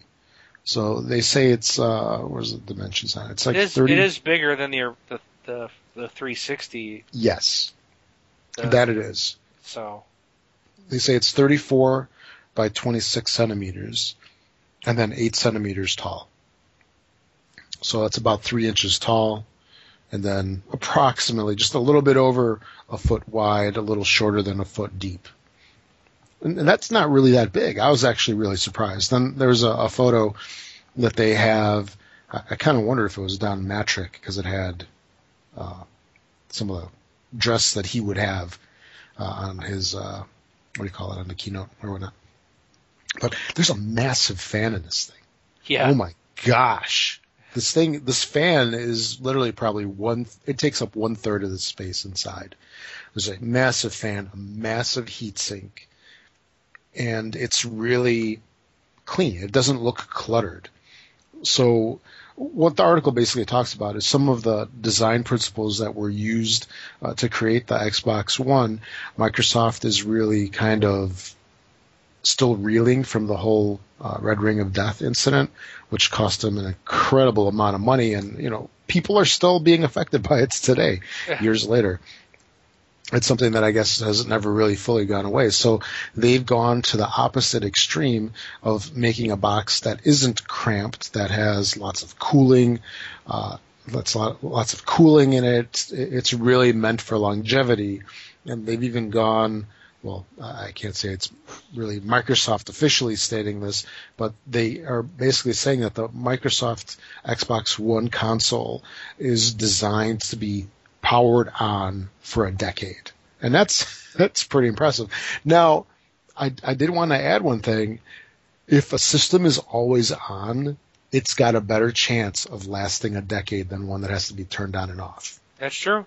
That is very, very true. In, in the land of electronics, because uh, Mark and I years ago we used to work for a company whose sole business was repairing electronics. You don't become a company, you know, well in Chicago area, you don't become a company with I think at that time they had close to 700 employees. You don't get to be that big if stuff doesn't break. Yep. You know what I'm saying? So it, it's guaranteed stuff will break, but it'll probably last longer if it's not turned on and off because the most stressful thing to electronics is the turn on cycle. In fact, I, I remember I had a, a, bunch of customers who had these old 286 machines that they had running, uh, it was a, a database system for their mailing application. They were terrified to turn it off. They were just terrified because they knew that the chances of this thing powering up were like slim to none. yep.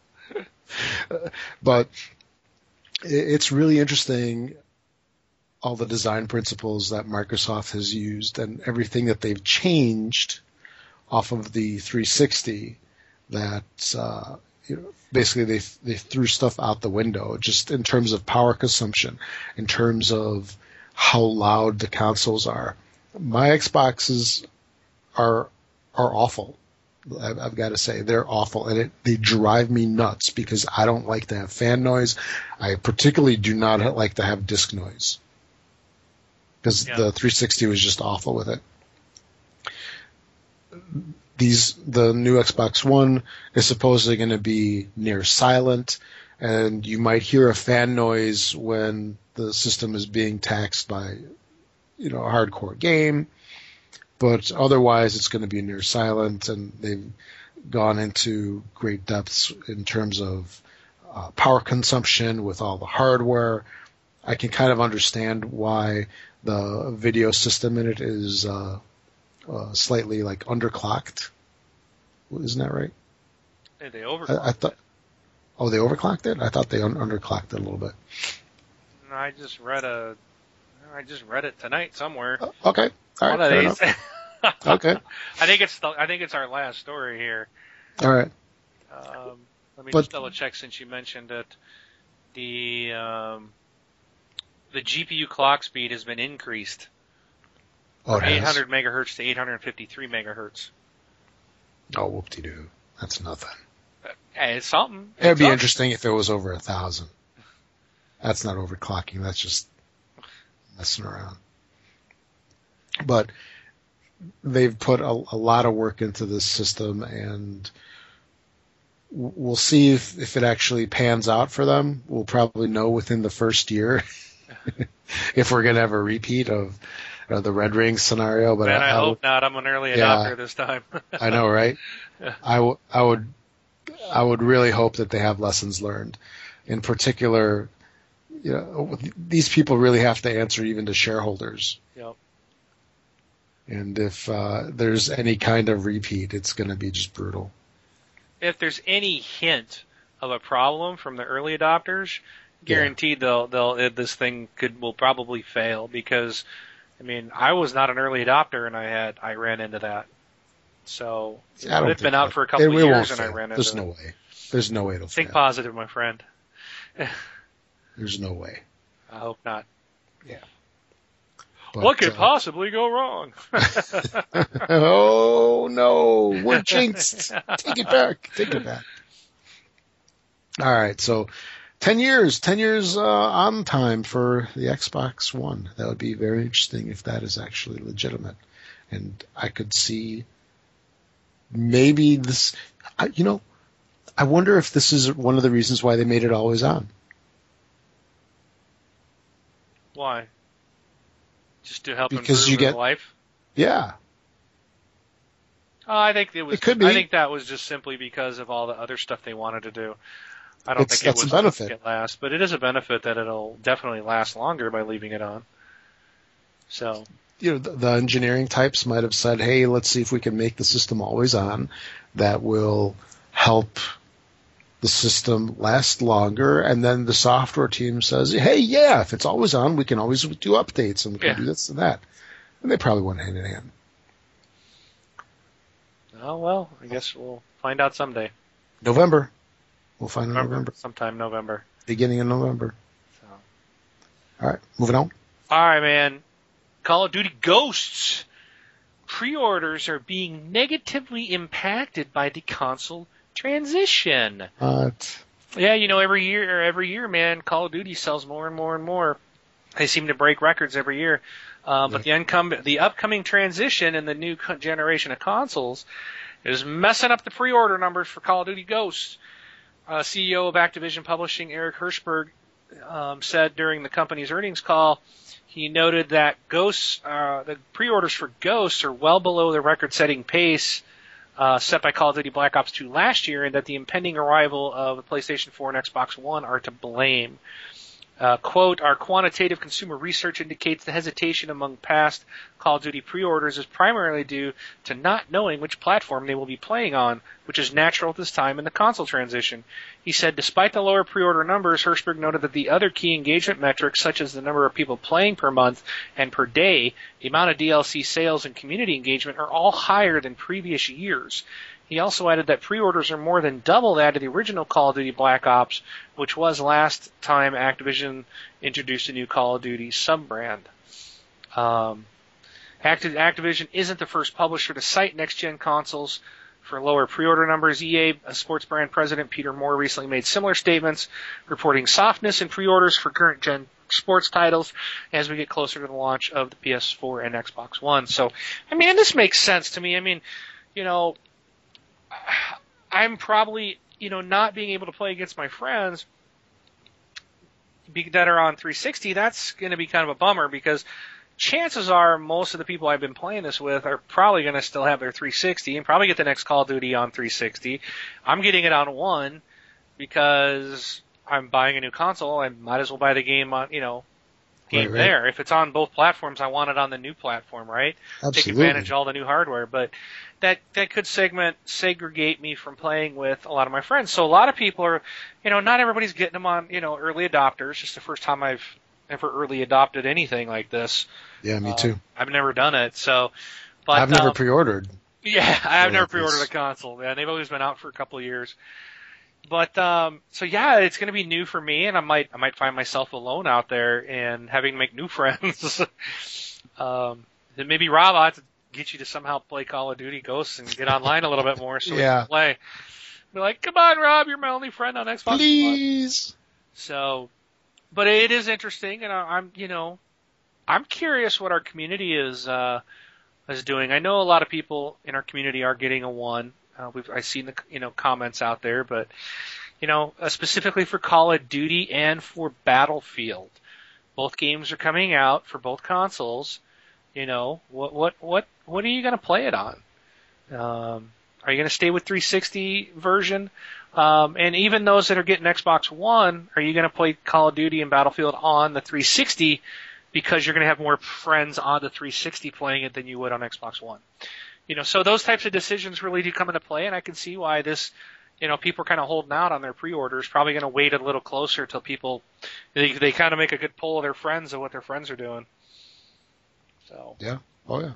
but I'm just I'm buying it on the new hardware just simply to take advantage Yeah. of that new hardware. You know, Oh, if the game's the same price, why would I buy it on old hardware? You know. Exactly. Exactly. But the reason I would is because all my friends are going to be on 360 playing it. and and you don't like new graphics and all that fun stuff. You don't like a fixed D-pad. Yeah, That would be reasons why. I suppose. Yes. So interesting. Okay. Interesting. All right. Google Glasses came out. Uh, well, I guess it really didn't come out, but Google Glasses are available. It's something that uh, has kind of made uh, the news over the past couple of months. And actually, by the way, I did see somebody walking around with those. What is a Google Glasses? Oh, come on. Come on. You don't know? I this one is something I've missed, I guess. Are you serious? I'm serious. you have no idea what Google Glasses are? I do not know what Google Glasses. are. Oh my god. All right. Well, let me explain it to you. So you. Google came out with Google Glasses. It's a little attachment that uh, goes onto a pair of glasses, and it is basically a little display that you have, of course, done with Android. Uh, it's it's a little display that lets you do all sorts of things. It's still an evolving product. that is pretty much considered like uh, alpha or pre-beta. The version that's out now was extremely expensive. It was over a thousand dollars. So it is definitely for early adopters, but it lets you do all sorts of stuff like see what your appointments are. You can take photos and video just from instead of holding a phone or a camera, it's now your view because it's you know wherever you're looking at is what it's taking photos of. It is essentially kind of considered like the next generation in uh, communication devices and so forth. It's wearable computing, the, the first incarnation of it. So that's Google Glasses. Are you going to get them now? So if I'm going into uh, the bat men's room and someone's in there wearing them, they're taking pictures of me using the John You betcha. and putting them up on the net. That's right. Great. That's pop. That's hey. Thanks, you're, you're Google. You're, you're a celebrity, so the paparazzi are going to go after you. yeah, right. That's the price you pay for being a celebrity, and all those millions that you make. Is it obvious podcast. when someone's wearing these things? It's pretty vis. Well, I, I take that back. They are they they go on a, a pair of glasses and they just like uh, go from the ear on up to um, they kind of curve over into the field of view. Okay. It, for most people that aren't aware, you could probably miss it. But if you're aware of Google Glasses, they, they kind of stick out. It's like immediately like, oh, he's got Google Glasses. So I actually saw a guy in a restaurant wearing those. It was it was interesting. I didn't think he was cool or anything. I just thought it was interesting that, that he had them. Well, anyway, this is not this is Google life. We're, we're talking about Microsoft products. So Microsoft has applied for a glasses-based gaming patent of sorts for augmented reality multiplayer. Are you familiar with augmented reality? Mm, not really. Oh my gosh. You've been like under a rock. What is your deal? And you obviously don't have a Nintendo. Okay, No. augmented reality. I, I think I know what it is, but I don't want to sound like a fool if I get it wrong. No, no, no, no, no, no, no. But I, I do think I'm I just- know I'm what just- this is. dude, I, I'm just, I'm just messing with you. My if it let me ask you this because my kid's gotten in the 3ds yeah. and it's like they'll they can play a game somehow you like like the camera looks at where they're at or the room they're in yeah, and they can it. do like play games like with somehow it, it manipulates objects on the screen that with the room or I don't know. My daughter came up to me the other day, Daddy, can I take a picture of you? And she had her 3ds, and I'm like, why? She goes, I want Oh. to do something cool, and I'm like, and I'm like, okay, but you better be nice to me. yeah, she's probably shooting me or something with a Yeah, game. so. absolutely. So, Yeah, there's some interesting applications. The phones have these. Like if you go into the uh, uh, App Store, that's it. If you go into the App Store, there's and search for augmented reality, you can get some of these where you print out a card. Let's say you print out a card on your printer uh, or on a piece of paper, and you put it down on the table, and you run this application with a camera. It views the card, and then it'll create like uh, like a dragon, or it'll create. Um, there was another one that had like a little basketball hoop and a guy shooting basketballs. It's just kind of interesting because you see your environment. So you see your room, you see your table or whatnot, and then you, there's just this little graphical representation of some creature or something that's just placed in there. So you Yeah. see a three dimensional representation of it, and if you pan around the um, around the card, for example, the perspective will change, so you can view from a different angle. If you if you lift it up, then you see it from a higher angle. It- It's just kind of neat. I, I think it's been more of a novelty than anything else uh, uh, up until well. It's still a novelty. Yeah, let me take that back. It's still a novelty. It's, it's not really much beyond that yet. if Nintendo's the only one doing it, it's it's a novelty. Yeah. Because even the phone ones, I mean, they're they're cool for yeah, 30 just uh, yeah, thirty seconds, and then you're like, okay, this is boring. But anyway, yeah, that's right.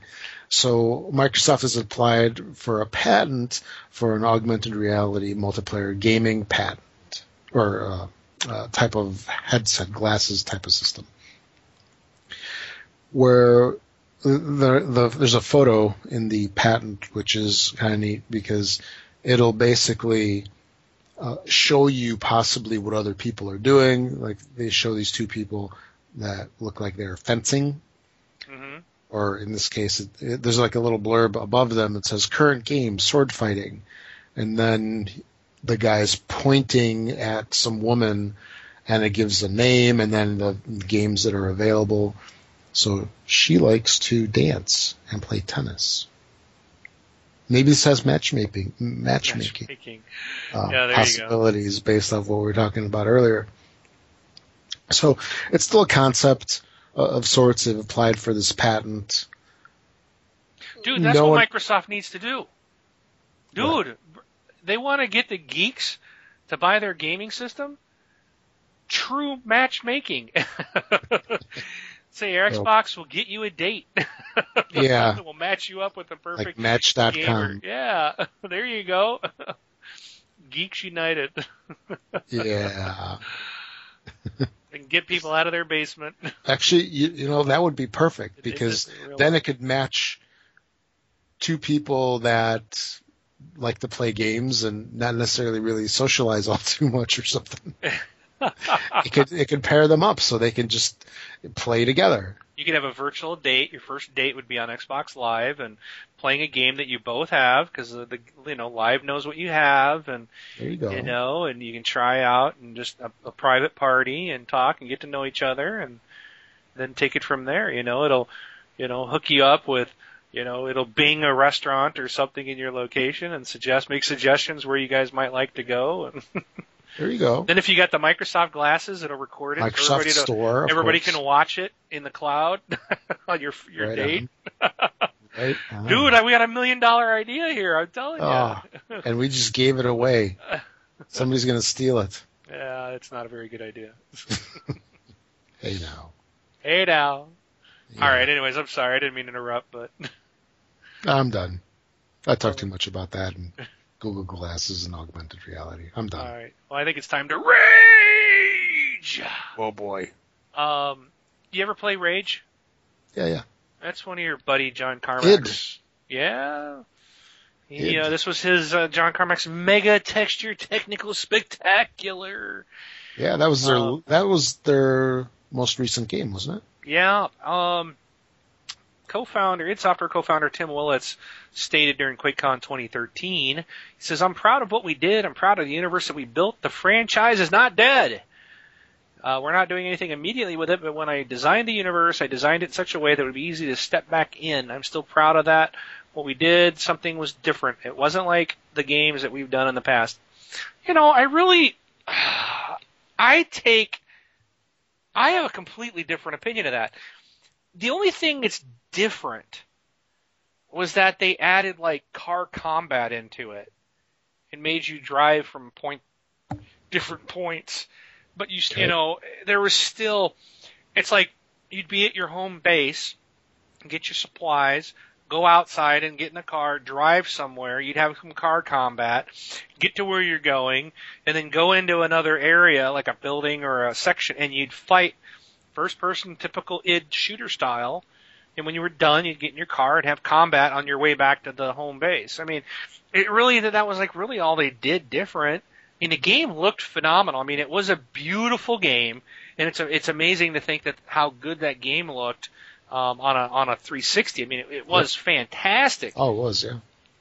but it it it was a boring game, man. I had to force myself to finish it. It, it was really boring. I didn't even like the car stuff in it. I thought that was stupid.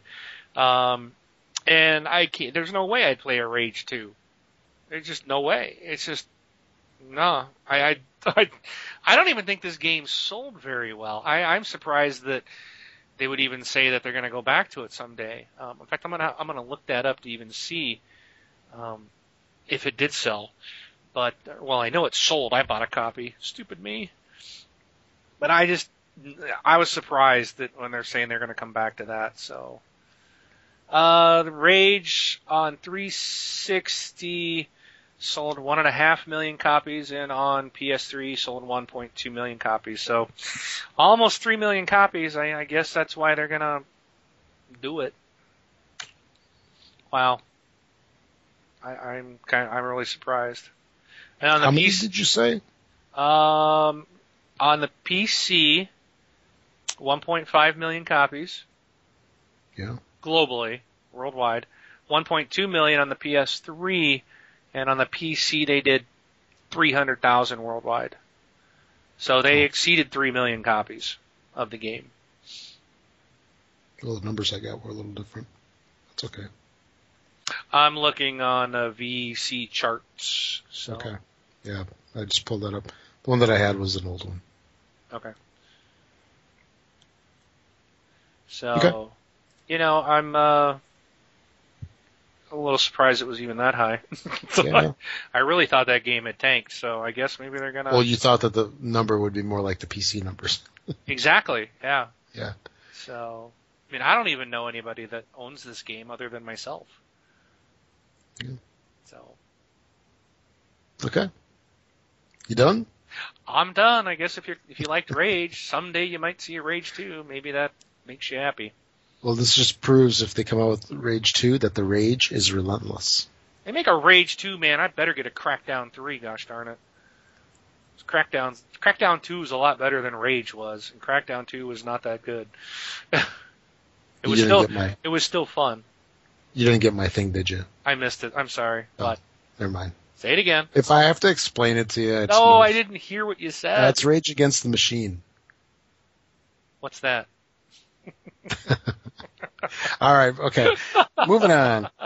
So uh, another article from Xbox Wire uh, is uh, uh, Major Nelson uh, was on a show with Marc Whitten. Marc Whitten, which is the chief product officer, or the Xbox chief product officer, and they talked about all surprisingly things uh, Xbox One. Can you believe it? I'm surprised. So yeah, they they gave out some uh, more interesting information. At least it was interesting to me and, and Mark. So uh, it talks about a little bit about what kind of transpired uh, in the development of the Xbox One. Uh, the Xbox One is currently in the homes of Microsoft employees, which are part of like the testing team. How cool is that? I need that job. although although you know what, I've dealt a fair amount of uh, or I've spent a fair amount of time with beta software. It's not always pleasant. That's true. It's sometimes a pain. yes, it is. That's why I didn't get So- in the last 360 beta because the last time I did it, I was getting like updates like every other day, Oh, and it got annoying. So I remember that. That was, was uh, for that particular beta. I was on the fence on if I wanted to join it or not, and then I was just too lazy to look up my console number. you were lucky. And and then uh, I thought, nah, I won't do it. And then I heard your experience. So I'm like, I'm glad I didn't do it. Yep, that's why I chose not to even bother this time. Yes, it yes. wasn't a big deal, but it was like, you know, I don't want. What's the point of? There was mo- a lot. Most every time they did it too, it was something you'd never see. It wasn't like, oh, cool, this is a new feature. You're just like, oh, it's to prep for some background thing that I'll never see. So why did I have to wait, you know, the ten minutes to update and you know before I could play? I'd rather just play. I'll take the Oh, update yeah. when it's done. Yeah, so these uh, Microsoft employees are basically testing the system out, seeing how well it runs. I really wonder if they have some titles to play with, or if they just have to go through the dashboard or whatever the new system's called. That's all they have to do. Who knows? You would think that they would have games. I'm sure. I'm sure they've got something. They probably got like a beta release of Forza, you know, because Microsoft Studios has got stuff out. yeah. I'm sure they're running some, even stuff. those would be beta code, but they can, you know, probably do some multiplayer Oh, for sure. just to see how it handles. So they're working closely with the development team to get everything ready, make sure it's uh, polished nicely for when we get ours in November. Also, uh, the the team worked uh, quite a bit to maximize the power of the Xbox One, and this is where Mark was saying earlier that the GPU clock speed was increased from 800 megahertz to 853 megahertz. Uh, they've also done some driver implementations for the graphics uh, that, that they've done. So it's uh, check it out. It's um, um, this was on uh, Xbox Wire. yeah yeah Xbox Wire. Definitely check it out and put it on your Feedly. Yeah. This show brought to you by. Feedly. Yes, thank you Feedly. so. Alrighty. Well, that's That's our it. topics for the week. Um, unless there's any last minute things that are popping up on the wires out there somewhere, that sometimes happens. But um, Let me check Feedly. Okay, you check Feedly. Um, community, uh, if you want to join our community, we're on Facebook. Look for this Xbox Life. Um, we got a nice little group out there. Cool people hanging out, talking video games, and, uh, you know, just having a good time. Yep. And also, you can uh, email us, contact at thisxboxlife.com. We do have a Twitter. We will update the Twitter when we have a new, uh, when we release our new shows, so you'll always know the moment it was released. And we have a voicemail app if you wish to join us or call in and leave a question or a comment and have your voice in the show. Just go to, to thisxboxlife.com and use the app on the website. Uh, this week I did get a question from a local gamer right here in the big, the wonderful state of AZ. This guy's actually right down the street from me. Um, he, uh, this is Kilted Gnomes. He says, question for you or for the podcast. So Rob, I put it in the podcast and he's got a couple of questions that I don't think we have answers for, but I thought we should ha- talk about it Yeah. and maybe see what our thoughts are. But he says regarding pre-orders, if you do the digital purchase, how do you get the pre-buy perks such as extra maps or features like that? Now, I'm going to say that it's going to function very much just like it does now when you order physical disc, because when I order physical discs through like Amazon, then m- most of the time, sometimes the stuff's packed in, but all it is, all it's packed in is a code that you got to type in. So you probably just on Amazon. Most of the time, I get a code from Amazon in an email, and then I use that code to get my down my my pre-order items and stuff. Um, so, or a lot of times it's just in that first initial run of the game. So, um, you know, it might be easier because if you've done a digital purchase, they know you're getting it day one. It could just be packed in that way. But I'd say, you know, for starters, we'll probably end up with just an email, you know, that will have the code that you put in to get to to get the redeem those things. That would be my guess. Um, but I haven't seen a way to order a digital version of any of the Xbox One games that I have pre-ordered. Have have you have you pre-ordered any games, Rob? No, I haven't. I would think that the whole pre-order system would really need to wait until the system is released. Well, you know what I mean? no, because you can pre-order the Xbox One. I well, can pre-order. yeah. I can pre-order extra controllers and pre-order the games. And I mean, the games were, you know, if we want to go digital, which was their big push, Right. why why are we not able to order digital versions? I mean, I'm looking at Amazon and everything is a physical copy. Is that what I would imagine that the digital system would need to be either through Xbox.com or through the actual dash or whatever it'll be called. Because then, then the system would know if you if you go through and you order, you pre-order. All right, you pre-order through the dashboard. It'll know that you pre-ordered, and it can give you whatever perks are necessary. I don't that- think you even need to do anything special. Does that mean we're going to be limited to ordering it through Microsoft to get pre-order? I mean, if I want to if I want to stay with Amazon, you know, and and I want them to just give me a code on day 1 and with my day 1, you know, pre-order items, I would still think you could still order from any vendor you want. Oh, I see what you're saying. Yeah, I would think that would be the case, though. At least I would hope so. You should be able to do both. I would think if you do it through the Dash, let's say if you get it through Microsoft Direct, then Can- can it might be an easier experience. You might be able to because I've seen them. I've seen the console. They say reserved now. I'm gonna actually boot up my Xbox as we're talking here, and I, I just want to see. Well, we can move on to the next question. I won't make you guys all wait, but um, I'm curious if you can pre-order a digital version now. Through the, hopefully I don't do it. Back out when I see that screen that says, you know, buy with points. and then it makes you buy what eight or nine? No, it, it makes you buy ten four thousand point cards. Well, points are going away, Yeah, so we gotta get rid of them. I'm gonna I'm gonna check uh, a Best Buy as well. Um, but yeah, even they have it's a physical copy is Right. you know in store pickup and shipping on this. There's there's no option for digital. Right.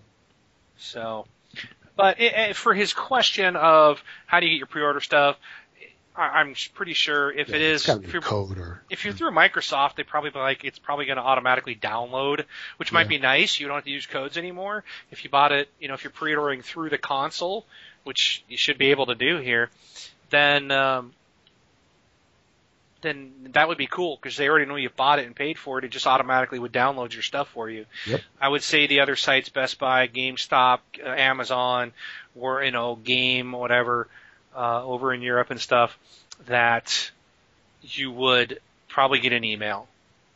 So. Okay. And I'm going to I'm going to go into Battlefield 4, and I'm on my console. Oh, this is going to launch a video. so much for that. I think it's just going to play a video. It looks like that. Yep, that's all it's doing. That's not what I want. I want to. I want to pre-order. Okay, let me click pre-order Call of Duty Ghost today. Let's see what it does. Um, I can go to reserve now. Is that my only option? Let's see what this does. Um, you can order. It just says a ship. Okay, so even on the Xbox, I'm looking at it now. It does say it's order from the Microsoft Store. That's what comes up on my screen, and it's Right. asking for a billing address and a shipping address. Um, you can change shipping address, but it's for a physical copy. So, hmm ooh, do not confirm purchase. Cancel, please. Please cancel. cancel that. So, you know, right now, I think Rob, you might be right. They just don't have that in place yet, but um, I'm sure it'll be real relatively easy once we go go down that road. Right. And I've actually considered trying to go all digital, but I just don't see an option to. I like having my discs up on the on my shelf, but you know what? The ability to go digital and not have to swap discs, that's Yeah, something that makes me smile. And I'm like, you know what? and now I'm going to have to install. And plus, they're going to have to be installed. So if they're installed, it's going to annoy me more now to have to put the disc in when the game is fully installed, which is That's what right. they're going to do now because everybody was whining. So I'm kind of like, man, I should just go all digital. You know. Yeah, yeah. So it's not like I borrow games out that often. I've had a couple people, and now I can say no, no, I can't Get borrow it to you, so that you can never return it, and I can forget about you borrowing it. You Halo 3 thief. so, um, his sec- his next question, uh, also regarding lack of headphones, can Xbox One shut off if Kinect picks up audio command from someone else online through your speakers? Just wondering. I would say, well, we don't know because we don't have the Xbox One yet, and we don't have the Kinect 2.0, which is supposedly improved. But I would say if it doesn't, if it's no different than the current one, absolutely yes. Um, it would it, because I can't watch. There was a I don't remember was it the E3 press conference.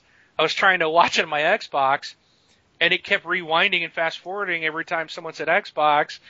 It would pick up the TV speakers, and then for some reason they wouldn't even say rewind.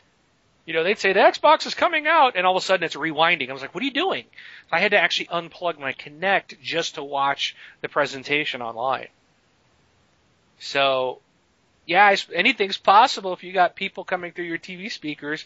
People could start messing with you. Xbox, Bing search. You know. Uh, so we'll try this out, Rob, when we get it. We'll, we'll see. We'll hook ours up, and I'll get on, and I'll be like, I'll be like, Xbox, Bing, My Little Pony. You'd see if your Xbox does anything. Yeah.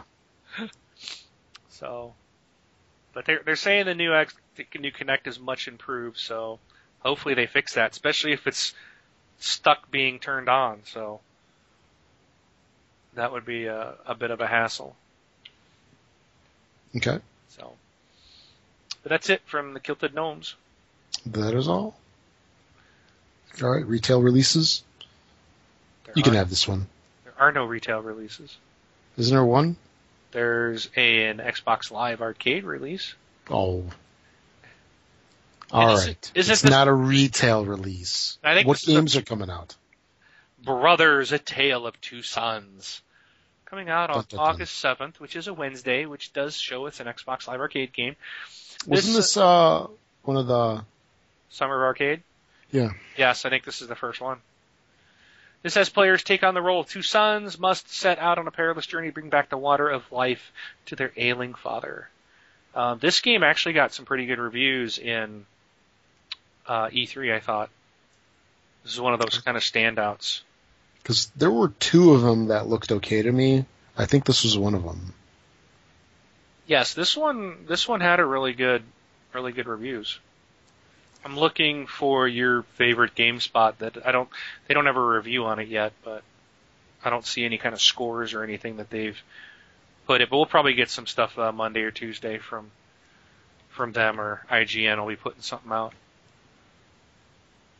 So it was, eh, yeah, yeah. Okay, so it was this one. So Brothers: A Tale of Two Sons and Flashback. Those were the two that I thought were really cool. Then the other one is Charlie Murder and then Teenage Mutant Ninja Turtles. Yeah, I'll probably have to get that one for my son. Yeah. So Yeah, Summer of Arcade starts on August 7th, there you go. which is Wednesday. True And that. that's when this game's coming out. Wednesday. Yes, sir. That Okay, is yeah. correct, sir. So that's it, Rob. Got That is all. anything else for today? No, I think I am good for today. All right. Well, then, with that, if you do listen to us through iTunes, please review us, rate us five stars if you would. We would appreciate that. Um, and uh, thank you for listening. We appreciate it. I am Mark, AK Wingman 709, taking off. I'm Rob, also known as Presar on Xbox Live. Thanks for listening, everyone. We'll see you all next week, or you'll hear us next week.